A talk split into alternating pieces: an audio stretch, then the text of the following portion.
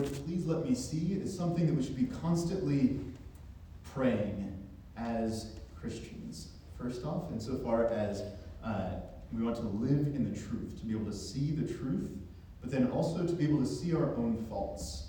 Whenever God brings something to the light, He also always gives us the grace necessary to overcome it.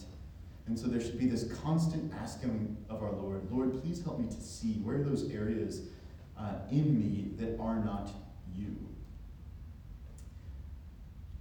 And I think the, the,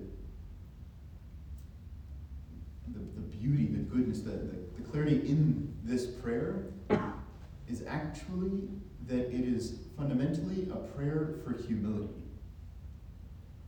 To really ask God, Lord, show me where I am not you, is basically to say, Lord, I want to see the bad parts of myself.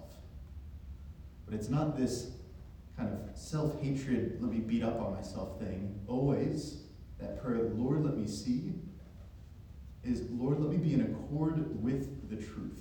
The truth in the world and the truth within myself, so that I can know you better and love you better. So, if you desire to love our Lord, pray daily, Lord, that I may see.